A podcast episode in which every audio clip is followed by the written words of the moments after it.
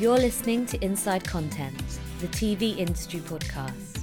This show is brought to you by 3Vision, a global TV industry consultancy specializing in content acquisition, strategy, research, and business development. Each episode, we give you VIP access to the views and experiences of senior TV executives and discuss the latest TV industry trends and insights. Hi, I'm Jack Thomas, Director of 3Vision.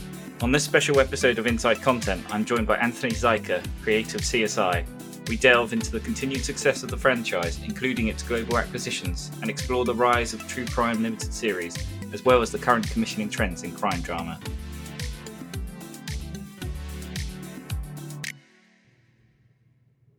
Hi Anthony, how are you doing? I'm very well, thank you very much. I'm here in lovely Seattle. Ah, good. And I'm here in equally lovely Vancouver. Thanks for joining me on Inside Content. It's great to have you here, especially as we sort of start to see and have continued to see a big change and in terms of the type of content people have been producing and commissioning. Your career has spanned over a sort of great age as far as TV content's concerned. I've gone through several status quos as we sort of now get into a bigger disruptive force now, as far as with, you know, you've gone through and like seen CSI flourish and the rise of streamers and everything else as broadcasters face some of its challenges over the years. CSI has always been kind of an enduring force in that space. So I guess my first question to you is, how do you explain that kind of continued success that a show like CSI has had over the years, despite these kind of, I think when you look at sort of common sense trends around things, it seems like in many ways crime drama's going in other directions. We're seeing, you know, I was pulling numbers earlier, the last season saw a quarter of new crime dramas coming out of the US being limited series, almost polar opposite of a 15 series run. What makes you think that's why CSI has sort of managed to endure as a franchise despite these kind of changes in commissioning trends? Well, I think to answer that, for these times, we have to take a look at those times, right? So CSI was created in August of 1999. It debuted October 6th of 2000 on CBS on a Friday, in a crazy way, at 9 o'clock. And then once it sort of surpassed the Fugitive in terms of ratings, it moved to Thursdays at 9 and was there for 12 straight years. Now, Thursday at 9 is a very, very profitable time slot for the broadcast because it's the last chance for advertisers to get a hold of, you know, the consumer. And that's a very important slot. Don't forget, there was no streaming back then. So the main way to consume a big television show was to watch it either live on broadcast or you could tape it, TiVo it as you wish. And a lot of people consumed it there. So the technology of the broadcast and the simplicity of recording was just perfect for the CSI format, which, you know, runs 42 minutes and 12 seconds. As time goes on, you know, streaming kind of came in, surpassed cable, and changed the consumptive habits of how people consume television. That said, we were still the meat and potatoes of the world in terms of the most successful franchise with CSI Vegas, CSI Miami, CSI New York, CSI Cyber, and CSI Vegas once again. And as the streaming platform changed and shifted, the programmers and developers of the new crime shows of today don't quite know how far they can go. So it's a lot of sampling, as they say. It's a lot of limited series, 6 episodes, 8 episodes, 10 episodes. It'd be hard-pressed to find a long-running show like CSI that can go 15 years on a streaming service. It's just not quite what it is. So the good news about CSI is that it can live on broadcast and does very well globally. It can live on streaming and cable quite successfully. We're not really interested in getting into a back and forth with other limited series that air. That's really up to them to do that. But we also believe that our format is timeless enough to go longer programming, shorter programming, movies, short form. We haven't been approached yet, but for now we're sticking with the 1 hour on broadcast into other platforms. Yeah, it's interesting what you say about its sort of international reach. I was looking at, we track a lot of data where shows go around the world, and so looking at CSI Vegas, you kind of see a huge different kind of proportion of different types of services acquiring it depending on the country. A lot of pay TV, sort of cable equivalent broadcasters around the world taking it, whereas traditionally, obviously, it'd be something very well sought after by free TV. We're seeing that a little bit. Places like Australia, obviously Canada, where I am, has a simulcast on Global. Italy as well, free TV picking up, but also lots of SVOD taking it now in lots of different places, whether that's local SVOD services acquiring it and stacking it, or waiting a little bit longer and putting it up for box set. And obviously, with the whole Paramount connection, that obviously leaves a sort of good opportunity for Paramount Plus in a few markets to potentially take it as its sort of first window as well. Have you spoken or like seen from like the audience perspective? Is there a new preferred way of viewing CSI? Is it something that people love to binge? Do you know? Is it something that still kind of has that water cooler moment quality that benefits from a weekly release? Yeah, it's a really great question. I can answer it a couple different ways. Number one, I will say that the quality of programming to be consumed for CSI is a much more exciting and delicious experience on Paramount Plus than broadcast.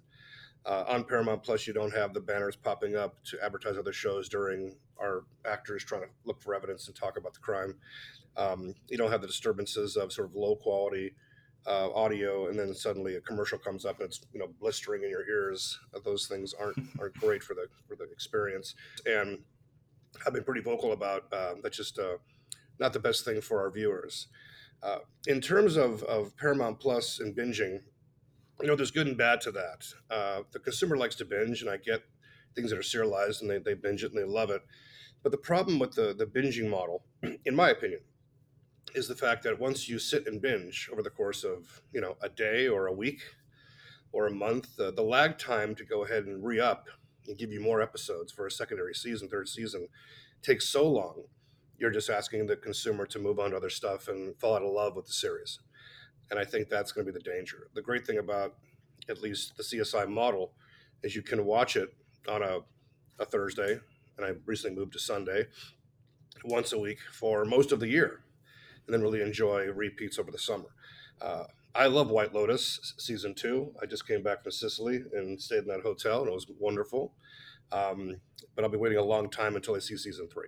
And at that point, I might have moved on to something else. So I think the streamers are putting a lot of singles and doubles in baseball speak into the world to be able to kind of attract you to pay $10 a month. It's fun to binge, but it's not fun to wait. You know, think of consuming broadcasts like food in a restaurant. Lovely to go there and eat. Appetizer's fantastic, but when the entree takes an hour and a half to get to your table, you know, you're not happy. So I'd rather have a consistent meal over the course of time to have a great experience than to have the privilege to binge and then have to wait and fall out of love with stuff. I think that's a very dangerous game. That's probably why we're on strike. I mean, there's obviously interesting we seeing kind of shorter runs of shows, whether that's both on the season level, like you say, singles or doubles, but also just on a per season basis. A lot of the data we look at, even for sort of conventional or traditional, rather, procedural dramas, the episode count per season sort of on the average is slipping ever so slightly over the years. And obviously, as we see more things like limited series pushing for 6 or 10 episodes, as opposed to kind of a traditional 22 episode run, that drastically reduces that ability to spread it out, even if you were to release it weekly. You know, CSI and is something that, like you say, sorry, go on. And Jack, I don't think it pencils is the issue. It doesn't pencil. In a couple of reasons, it goes sideways. A couple of reasons, in my opinion. Number one, there's so many singles and doubles out there. Who can possibly keep track of everything? You know, I was literally driving to LAX yesterday morning, and I saw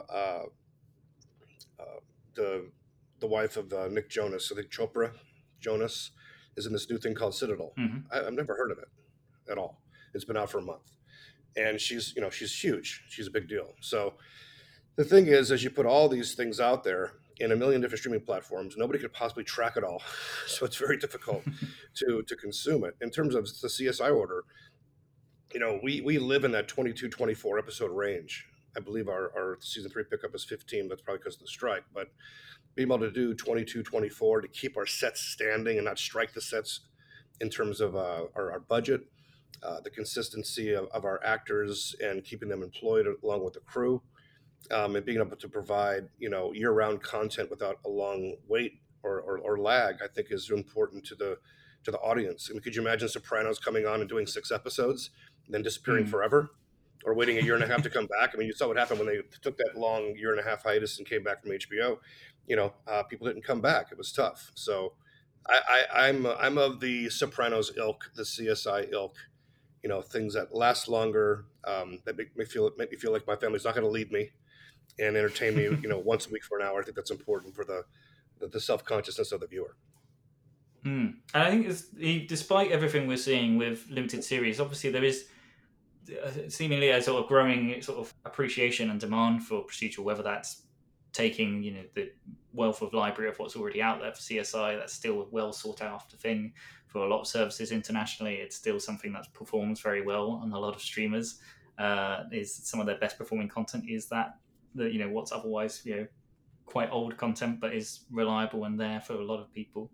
And I guess the question I have is we start to see a few newer procedural crime things pop up from, you know, other people as well. So, and starting the kind of spin-off train as well. So we've got sort of your 911s and your FBIs and things starting up a little bit more. Do you think there's a sign there? We've seen that a sort of bigger push might come for procedurals, or do you think there's a much smaller market than there used to be, and some people are going to have to kind of sink or swim? It's another dangerous Jack question. I'll tell you the problem in that. I believe the future of broadcast, the future of television has to start at the broadcast level, period. And then it can actually limp itself into streaming and have a life there, you know, at a specific dollar point per month. I think that's going to be important. If not, you really run the risk of doing short form stuff in a lot of streaming platforms that you just simply cannot track. And I think financially it's going to be really, really tough. You know, when the technology dictates the content versus the content first finds a place in the technology consumption, things begin to turn a little bit upside down. And although the habits have shifted in terms of watching stuff on streaming, and we all do it, we've all done it, it just can't be at the expense of the purity of what we do, which is, you know, long-form content for the broadest audience possible. I don't see a big future in short-form content on the streaming platform without some level of consistency and ignoring the broadcast as a platform to reach our largest audience. It's called broadcast for a reason. And I think the industry is going to have to get back to honoring the importance of television proper as a broadcast versus ignoring that and think the streaming will bail us out, because it certainly won't. I think it's really interesting, some of the things you've been saying, as far as, like, there's a lot of things I'm constantly told by people, you should watch this, you should watch this. And there's things they watched weeks ago, months ago, all in one go. There's no conversation to be had about it other than have you watched it or haven't you. I think come to mind is something like Dharma on Netflix. I have a lot of people telling me to do that, and I remember last time I was in LA, a lot of, you know, Emmy pushes from that. But obviously that's, you know, the realm of sort of great writing and drama is not something that's, you know, monopolized by those types of content. You guys in CSI Vegas, obviously with your episode The Promise, is one that you're quite keen and to sort of have people put their eyes on because of the sort of dramatic content of it there. Do you want to talk a little bit about that episode for me? Sure. You know, The Promise is episode 17 of season 2 for CSI. It aired on March 30th, 2023. I know that because it's my 10th year anniversary. So that's why I remembered that specific date. I've been working with Karen T. Taylor, who's the leader in facial reconstruction out of Austin, Texas, for about 20 years. There's been a lot of articles in Las Vegas that have been consumed, probably national news. They've been finding bodies in rusted barrels in the bottom of Lake Mead. Now, allegedly, the bodies in those barrels are sort of like mob hits of the 70s, most likely, you know, done by the sort of that era of the movie Casino with the, you know, Frank Rosenthal and Antonio Spilotro. I assume that once that goes to the FBI and goes to the channels of DNA, those are probably victims of the mob. Not really a big deal.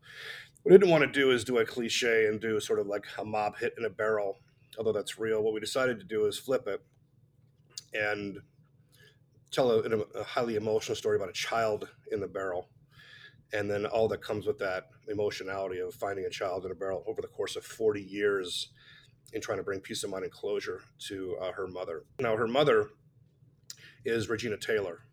She plays Mrs. Williams in the show. And I've been on this Emmy campaign for a while since it aired, because I've never quite seen a performance like this on broadcast. It could be one of the best performances ever. And she really came in and did something extraordinary. Now, the Emmy campaign, it's very tough because you're competing with all the streaming shows and the cable shows as you wish. And rarely does broadcast get a look, but for guest star on CSI Las Vegas, I believe the promise with that role with Regina Taylor deserves an Emmy nomination, most likely a win. Yeah, I think she did really splendidly on it. When I watched it, it was really good, and it's one of those fascinating things. So you could, there's a cynical part of me that feels like you could take that episode and quite easily turn it into one of these 10-episode limited series and sort of, you know, draw it out. There you go again. But obviously, so much of you, but also you do start to lose the impact over time if you're asking people to wait that long or asking people to commit to 10 hours, and so. The idea that you can have that and then tune in next week for something else is great. It's, I mean, what people have to understand on this podcast is this. It's very expensive to get a show up and running. Very expensive to hire the actors, to build the sets, to go on location, and then strike an end. And when you start doing that math, it doesn't pencil is the problem. It doesn't really turn a tremendous profit. And the other thing, Jack, you mentioned earlier that I forgot that I want to mention is, it's very difficult to be successful on broadcast and then be good enough for some of the streamer services. You know, there are some shows on major networks, I will not name them to get myself in trouble, but there are some that do decent on broadcast and they can't sell them in the streaming service. And that's also a problem. So it's not just a broadcast problem being ignored in the streaming service is now the flavor of the month. The key to success is going to be a successful broadcast show that lives on other platforms successfully also. So you're consuming them for free on broadcast, and you're willing to pay that $10, $15 a month to consume them on streaming. And that's going to be the only way I believe this industry can sustain. And do you think some of that hesitance for streamers to acquire things previously on broadcast, is that because they've been seen by everyone already on broadcast? Is there a kind of snobbiness at play where they think something, you know, a network TV show is not the same as a streamer TV show? I don't think so. No, I don't think so, because the consumer has the confidence that it's always there for you, right? So if you happen to miss the promise on March 30th, 2023, you know that if you belong to Paramount Plus, you know that all the episodes are there for you for your consumptive behavior, which is fantastic. So the safety net is there. That's not the issue. The issue will be is if you ignore the broadcast and you're strictly going to put all your money behind the streaming service, and you're going to do short content that's really expensive with high-end actors, how do you possibly sustain the $10 a month without extraordinary scale? You know, where's your Yellowstone? You know, where's your 1823? You know, where are your big hits that cause you to actually plunk down and join the service because you want to watch Yellowstone? And that's going to be the bar to be set really high to be able to keep this business afloat. Yeah, I mean, we've seemed to sort of finally start to see sort of from the tops of a lot of the studios that kind of, and Netflix and the like as well, that pivot from this kind of content arms race where it was, you know, pump out as much as we can, as much premium content as we can at all costs, to this bit more signaling towards a kind of pragmatic content approach where, okay, we're going to actually try and push for the right content for our platform, be careful with our investment, make sure we're not overspending on all these premium dramas and things. Obviously, a big part of that would be a sort of digital footprint potentially for broadcast as well. We have other problems. You know, the problem is that people like myself who want to have, you know, creative freedom to, you know, push the audience and push the envelope as much as we possibly can to entertain an audience that is very entertained on TikTok and seen everything they can under the sun within 30 minutes. There's a lot of restrictions on broadcast. There's restrictions on language, restrictions on sex, restrictions on violence, restrictions on what you can say. We're in this cancel culture, this woke culture. And I've had many, many notes come back that I just feel are just really silly for where we are today in 2023. And what happens is the scripts get watered down to the point where they're very boilerplate because we can't take those chances. So if, as an artist, I don't love the broadcast creatively, but as an artist, I love streaming creatively because you can pretty much do what you want. So you're battling an audience that wants to be entertained and pushed, and you're also battling a broadcast that where your hands are tied behind your back to write a script. So it's very, very challenging right now. Sounds like almost like some of the challenges that people talk back in the day, trying to make those kind of edgy kids cartoons I grew up with, like Batman and Gargoyles. They obviously always had to fight with people because that's kids content. You need to think, be sensitive and everything. But it's interesting to see that still kind of being applied to content that's supposed to be. Only if you can get away with murder, so to speak. And South Park can do it all day long. They can do Comedy Central. They can do streaming. Family Guy. Like some of those things can go all day long. But I remember getting a note back from CBS that I couldn't say the word chop suey. Oh. In the terms of like, hurry up, chop suey, let's go. Oh, I see. Right. Okay. And that was sort of said to me that might be offensive. And I think when we're at that point where chop suey is offensive, meaning knowing clearly it means let's hurry up to the crime scene. I think things are in a pretty bleak place. Yeah. Well, hopefully we can start to sort of maybe see people move around and allow people to push the bar a bit more. I think that expectation seems to be growing among streamer audiences, so you would hope that might be inherited by broadcast as well at some point if they want to compete on that stage as well. I guess I'm curious now. Obviously, we talked a lot about CSI, this enduring format that's done so well, but obviously some of the more recent work that you've got sort of upcoming, specifically what you have with the Sinclair Broadcasting Company, is something a lot more potentially disruptive.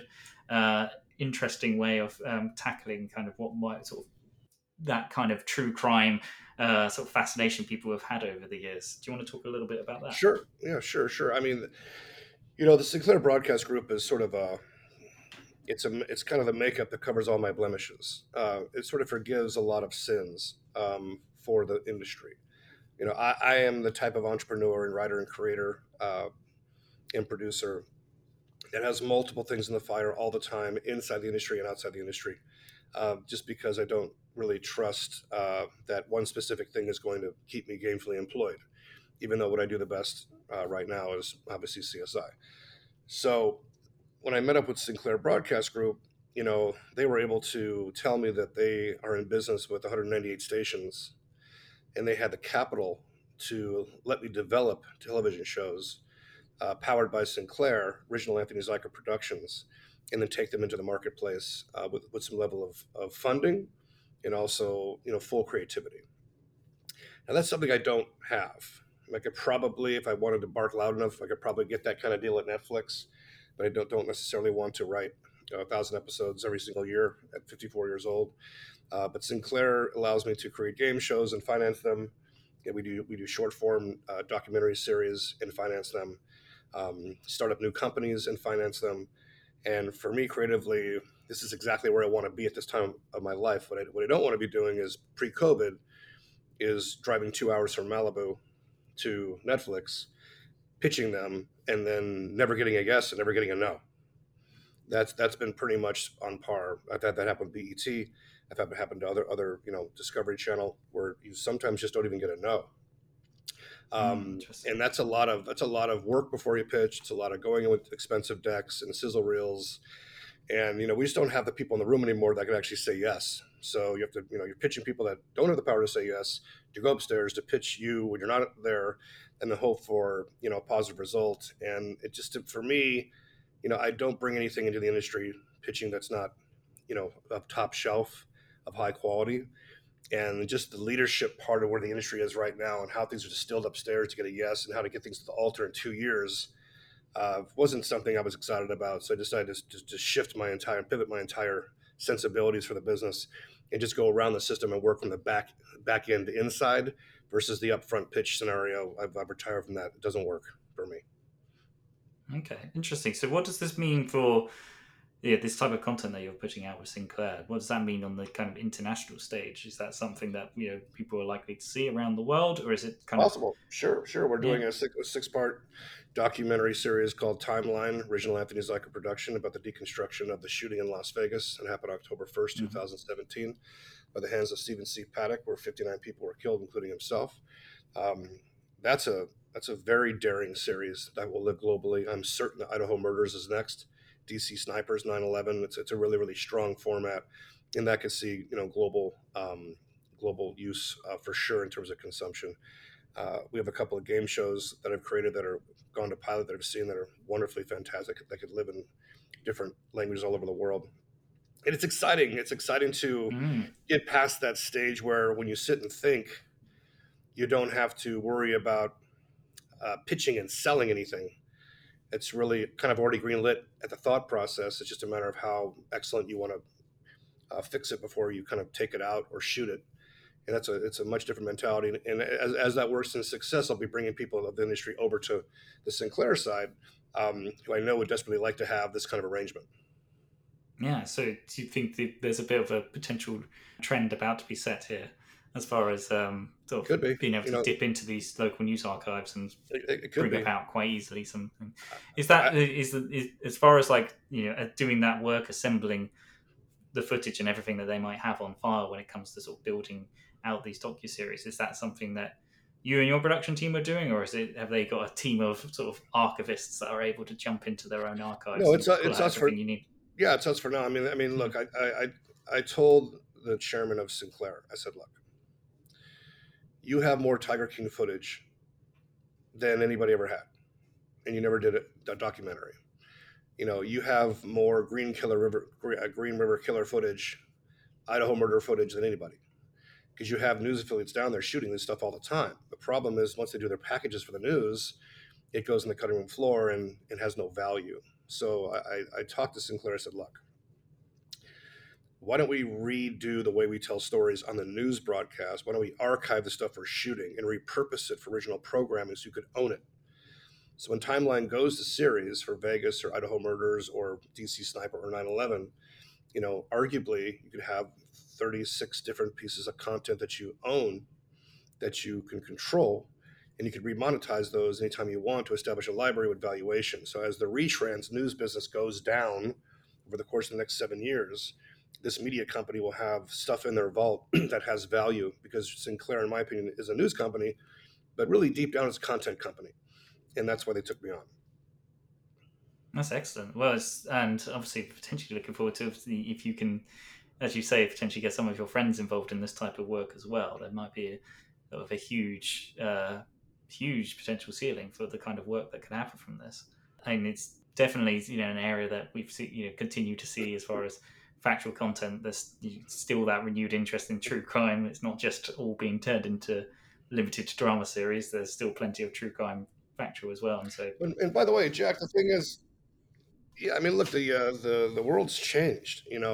Remember, in the year 2000, you bring in an idea for television and you pitch it, and let's say it's in what we call the zip code, meaning it's in the ballpark of what could be good or great. The executives back then would take the idea, listen to it, see the bones in it, and you would have multiple development sessions until you got it to a place that it was great, and then go upstairs and sell the person that could say yes to it and finance it and have a chance to shoot it and put it on the air.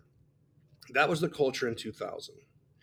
The culture in 2023 is people who are in the room don't have the power to say yes. They don't have you back for a secondary development session.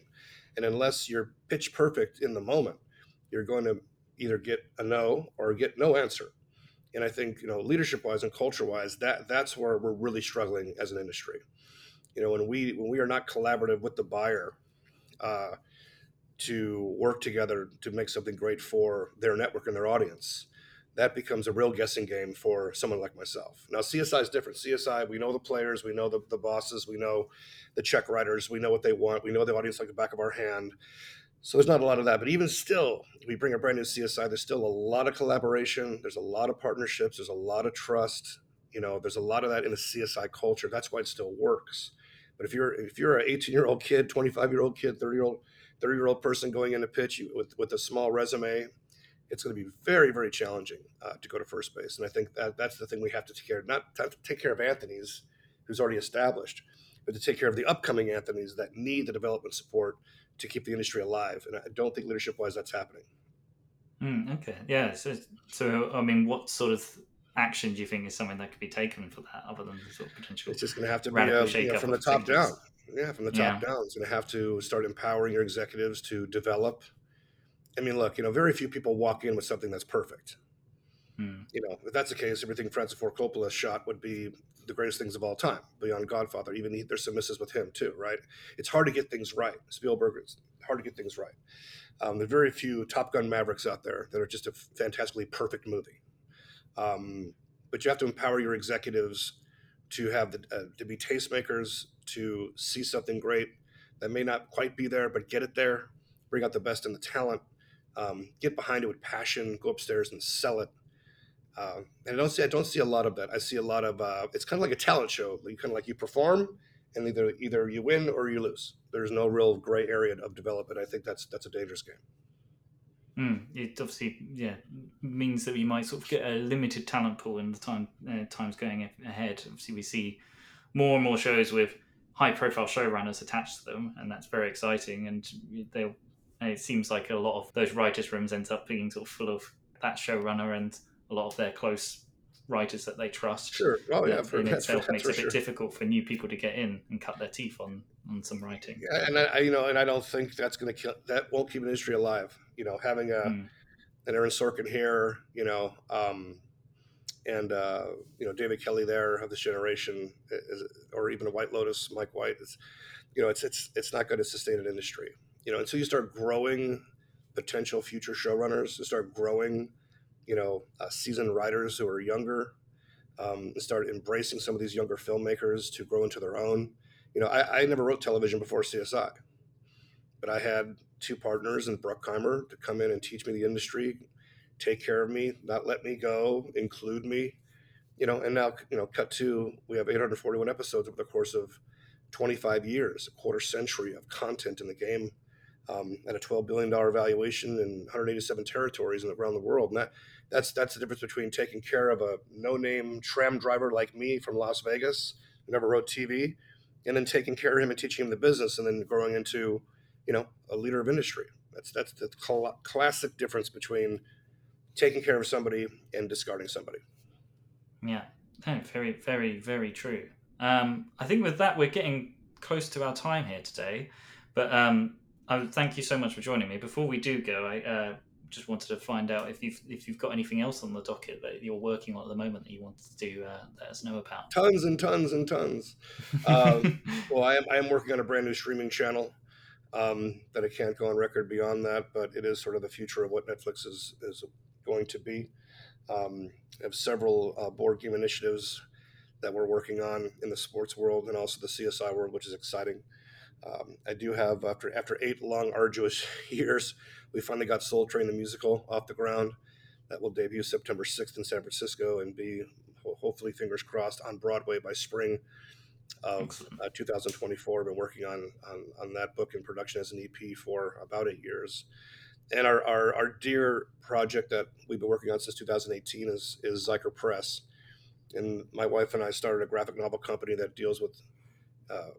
children's topics like abuse and divorce, cyberbullying, suicide, autism. And we find these young people with great stories, animate their stories, and we buy the books with personal funds and fundraising and give the books to schools for free. We're currently on our 10th book. They're available on Amazon. We've got wonderful children's stories. The kids are so fantastic. They've been through such tough trauma. And to put those books into the world is really, really special. And our youngest, our 10th author, his name's Sunil. He's in a wheelchair. He has DMD, Duchenne's muscular dystrophy. And I'm getting emails literally as we speak, as I hold my phone up, from different principals that got the books for free, 25 copies in a class set. And just, it's a really, really special project. So it's called Zuiker Press. It's on Amazon. And look for these fantastic graphic novels. Excellent. That sounds like really, really fantastic work that you're doing there, alongside everything else as well.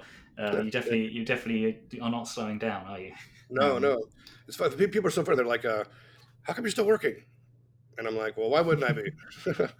I know I'm an only child at 54 years old, but I've been doing CSI since 29 years old. But I still enjoy working, being creative, and don't plan on stopping anytime soon. Great. Well, that's good to hear. I guess before I do let you go, I have one final curveball question for you. I'm sure you've been asked this by hundreds of people, but what is your favorite Who song? Oh, I think "Who Are You" probably. That was the song that I chose for the network when they wanted a. They had a song. I think the song called "War Good." What is it good for? Oh wow! I think that was a song they had back in. Family law. So they wanted a rock song. So I chose "Who Are You?" Who are you, meaning the victim? Who are you, the killer? I went to Pete Townsend when he saw the main title sequence. He was in his private jet. He popped in a VHS tape. Yes, I said it, a VHS tape.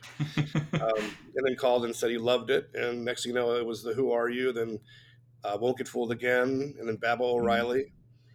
And then back to "Who Are You?" again. And back to "Who Are You?" again. So... Yeah.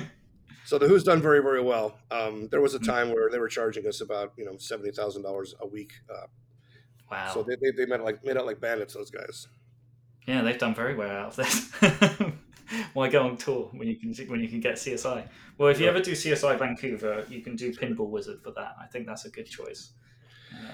Yes, I can see the Chelsea. I can see the flower show up there being one big fat crime scene. Absolutely. All right. Well, it was an absolute pleasure chatting to you today, Anthony. Thanks so much for joining us on Inside Content. Great. Thanks very much. Have a great day. Thank you. Thanks. Thanks for listening to this episode of Inside Content, the TV industry podcast brought to you by 3Vision. With decades of TV industry experience and real-world success, we know the ins and outs of the market like nobody else. To learn more about our TV consultancy services, head to 3vision.tv.